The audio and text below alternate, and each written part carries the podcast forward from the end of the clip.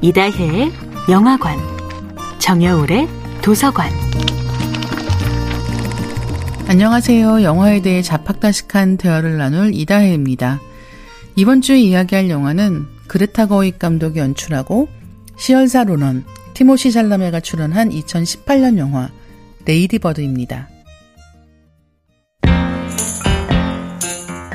레이디 버드는 그레타 거익 감독의 자전적 이야기가 담긴 영화로 알려져 있습니다. 고향 세크라멘토에서 보낸 10대 시절에 대한 복잡한 심경을 담아낸 것처럼 보이는 이 영화는 그레타 거익 감독의 손을 거쳐 보편적인 공감대를 자아내는 이야기로 완성되었습니다. 10대 시절에는 누구나 특별한 존재가 되고 싶어 하지 않을까요? 하지만 둘러보면 가족부터 친구들까지 어느 것 하나 눈에 띄지 않는 것처럼 보이고 그중 자기 자신이 가장 평범하게 느껴집니다. 그런 때 지금까지 살아온 환경을 벗어나고 싶은 마음도 강렬해지고요. 주인공 이름은 크리스틴입니다. 크리스틴은 스스로에게 레이디버드라는 이름을 지어주는데요. 크리스틴이 레이디버드로 불리고 싶어 하든 말든 엄마는 크리스틴을 레이디버드로 부르지 않습니다. 레이디버드는 고등학교를 졸업하면 뉴욕 소재의 대학에 진학하고 싶어 하는데요. 어머니는 시립대에 진학하라고 딱 잘라 말합니다.